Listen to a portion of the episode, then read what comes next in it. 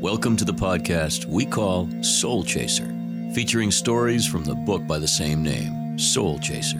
This is Jordan Rich, and by my side is author Lauren Decker. We want to spend time with you today at soul level, awakening our spirits to the simple and beautiful idea that God is love and love is everywhere. And now, today's installment of Soul Chaser.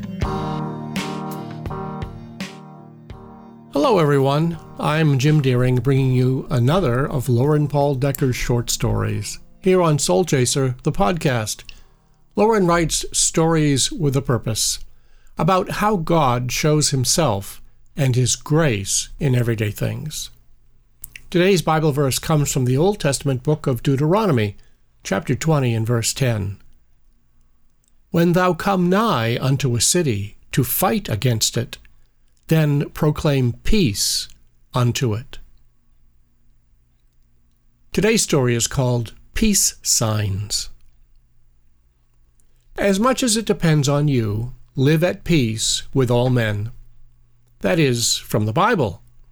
I'm so glad that God put the primary clause in that little verse as much as it depends on you. It's brilliant. The author knows his creation well. He understands that we don't always get along. Hardly ever, in fact. But there it is, sitting pretty in the Scriptures, as much as it depends on you. Live at peace with everyone. In order for this little sentence to function, a few things need to happen. First, we must allow for the fact that not everyone wants to be at peace with us. Some don't even like us. Petty jealousies or past unforgiven hurts block the way of love and affection. Often these things are held onto like coins in a counting house, adding up so that someone feels justified in their negative opinions. We probably all have someone in our lives who is stacking against us, amounting to a genuine tower of dislike, so it is dependent on us to ask for forgiveness. It's never wrong to do the right thing. Take the low road, which happens to be the humility high way. If we have caused hurt, own up to it and apologize. It won't kill us. On second thought, Jesus calls us to die to self, so it may well do us in. But this is good. It is dependent on us to treat those who don't enjoy our company nothing but nicely. Get over our reactionary posturing and love them. Proactively, genuinely. Yes, despite the fact that they still don't seem to like you much. You have asked for forgiveness, so live like you have it. What Jesus has done on the cross has you on a clean slate, so roll with that.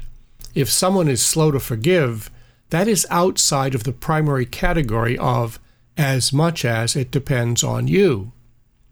Also, in order for this lesson to work in our lives, we must value peace.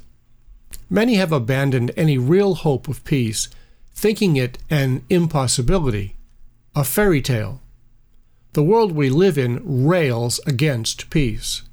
Many of us grew up in homes where there was no peace. Even when there was quiet, there was no peace.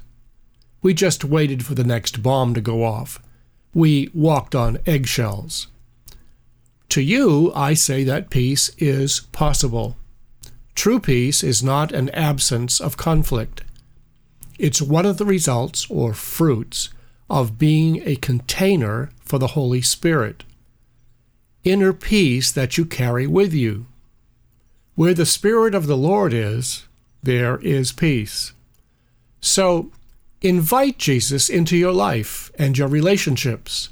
This brings about a peace that transcends circumstances. That's why the Bible calls it peace that surpasses understanding. It may make no sense to you, but there it is. Peacemaking in this fashion is a noble cause. Jesus said that peacemakers who plant seeds of peace will harvest peace. Imagine a full harvest of peace filling our houses and barns. It's possible, but we have to start planting peace. That much depends on us. Leave the rest to God. You can't force someone to change. If you have no peace in a relationship, you are probably letting someone steal it from you.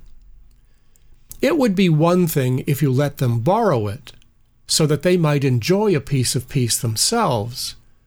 But that's not usually how it goes. They usually take your peace and toss it on the scrap pile, considering it useless. These folks have no respect for peace. And here's why.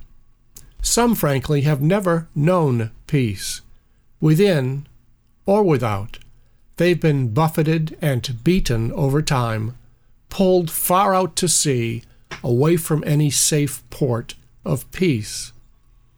They have no standard of measure by which to recognize peace. For them, we must model peace. Go out in a rescue boat and show the way to safety. That much depends on us. Make sure the docks are open and clear, and they will finally sail in. Don't harbor a grudge.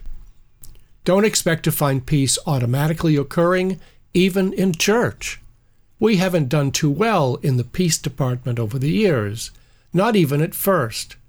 Well, at the very beginning, the birth of the church in Acts chapter 2, everyone got along just famously. But a lot of things that start smoothly don't sustain. Many marriages offer proof of this fact. The church was no different. By the time the epistles were written to the first century church, there were factions, disagreements, and doctrinal divisions. It didn't take long to go off kilter in the peace department. So, although it sounds like an oxymoron, fight for peace. Work for it. It takes time. Years of dysfunction cannot be cured with a simple conversation. It requires more than just talk.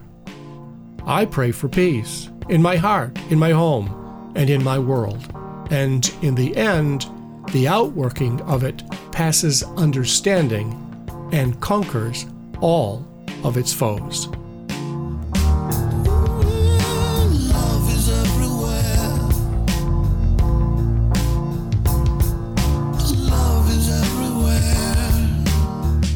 This has been Soul Chaser. We hope this program has caused you to consider the vastness of God's love for you. Nothing is going to change that reality, but love can certainly change you.